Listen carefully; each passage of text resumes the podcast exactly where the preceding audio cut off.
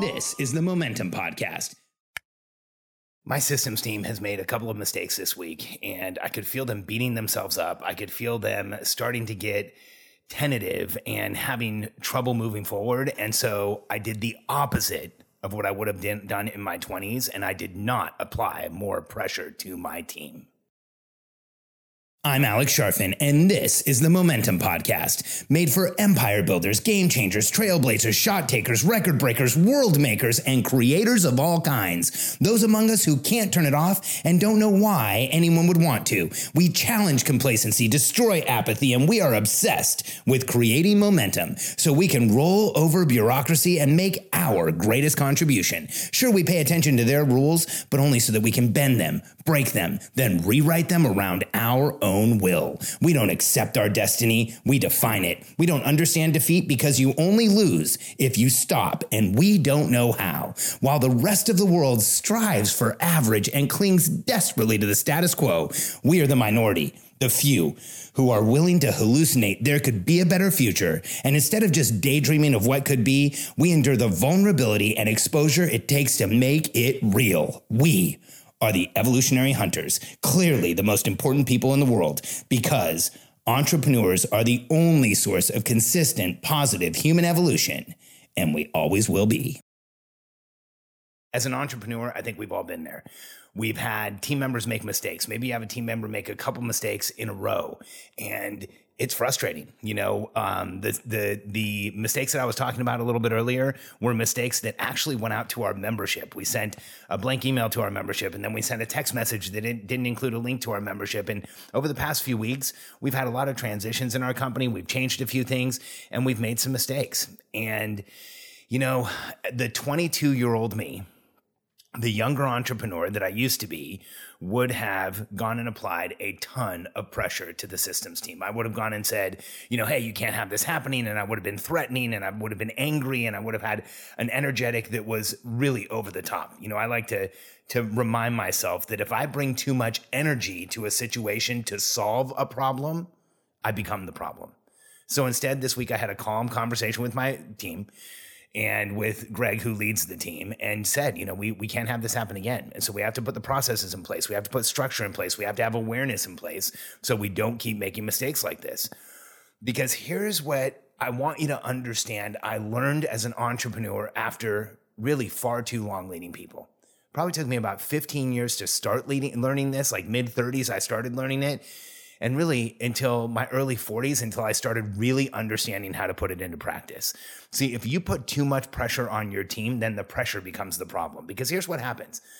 If someone on your team, you know, I've got another podcast called Protect Their Team for your from their mistakes, protect your team from their mistakes, which you can listen to that kind of repeats this sentiment.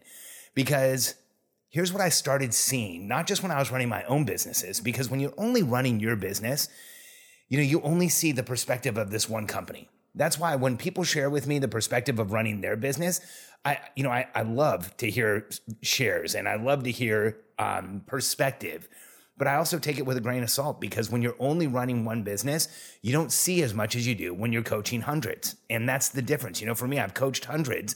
So I've, I've, I've actually revised how I feel about things more than once just by watching in the the numbers of people that we've coached what's going on. I've actually changed my opinion dramatically on things by working with so many different companies because when you're inside your own company, it's hard to have perspective. And so here's what I realized working with dozens of companies at a time, sometimes over 100 companies at a time, and thousands of companies throughout my career is that when a team starts making mistakes, and mistakes become endemic. They just become part of the process. When an entrepreneur comes to me and is like, "Oh, my team's making so many, mistakes, and and they just can't stop, and it's been weeks or it's been months, and there's so many issues. I think I'm to just fire everybody and start over."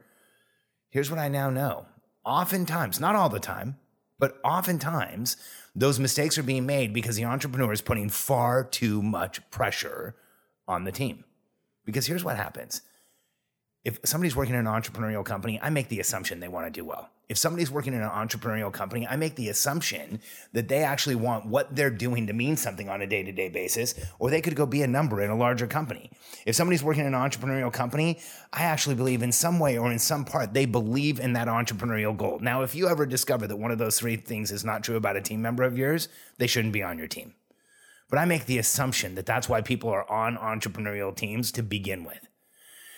And here's what I found when mistakes start being made, what often happens, and this is what I used to do, the entrepreneur would get upset, concerned, they'd feel constrained, they'd feel frustrated, and then they would start putting more pressure on the team. And here's what happens you you have somebody on your team who's saying, Man, I screwed up. Now I don't want to screw up. And then the entrepreneur puts more pressure on the whole team because something happens. I don't want to screw up. Some, something happens. I don't want to screw up. And something happens. I don't want to screw up. And what happens is there's so much pressure put on the team that the thought process is, I don't want to screw up. And if you know anything about NLP or how psychology works or how the subconscious works, the subconscious doesn't see the don't. You know, the subconscious doesn't read negative terms. The subconscious just hears, I want to screw up. And what happens is the pressure around the original issue, the environment that's created creates an environment where now things just start cascading downwards. And when I was in my 20s, and, and you know, when I only ran one company, I would prove myself right all the time because here's what happened. Somebody would screw up and I'd get angry. Somebody would screw up a second time and I would think, oh, I'm going to have to get rid of that person. That would be my assumption right off the bat. I'm going to have to get rid of that person. And then what would happen is because they had screwed up twice, I would start applying pressure. I would say like, you know, you you you can't screw up again or you know, things are going to have to happen or there's going to be issues. And I would apply more pressure, you know, and and hey, you know, I want to make sure you're doing the right thing and I'd I'd put them on a performance plan and I'd dig in and I'd get frustrated and all of that pressure I created, what do you think happened? They would start screwing up again and then I would fire them and I would go, "See, I was right." I knew that person was going to fail. But what I didn't know until now, and when I look back on my early employment career, where I was working with team members and being an employer, not employment, but employer career is, as a career as an employer, I think, man, there's some people that I really owe an apology to because I don't think I ever gave them a chance. And, you know, when I think back on those things, people always say, you know, what would you go back and do differently? And I always say, you know, I, I don't really want to change a lot about my life because everything that has happened has been a lesson. I've learned from it. I've, I've applied those lessons and I've moved forward and things have gotten better. You know, I believe in divine timing and divine order. The right things happen at the right time. But the one place I would like to have seen some type or like to see some type of adjustment is on the effect that I had on certain people throughout my career. I feel like I had a very negative effect on them. Now, going back to divine timing and divine order, hopefully that effect moved them forward or or you know I was the catalyst for them to do something great or something like that but that's the one place where I where I do sometimes find myself thinking about that. And so for you as an entrepreneur when your team makes a mistake let them know that it's going to be okay. Let them know that you know you certainly do not want it to happen again but when you go over the top, when you're screaming, when you're yelling, you know, I, every once in a while I see a Facebook post from somebody who who makes it publicly, an entrepreneur with a team who says something like, you know, my team screwed up again today, so I really let them have it. I just, you know, went off the hook. I yelled at them. I, I, you know, made sure they knew that they didn't want to make another mistake, and things are really great today. And I always think, man, you don't realize what a negative equation you're setting up in your company when you do that um, oftentimes I'll be the one person who posts the comment underneath and says, Hey, you know, this is one of the most detrimental things you can do to your team, and I'll explain why. Oftentimes that ends the comments on those posts.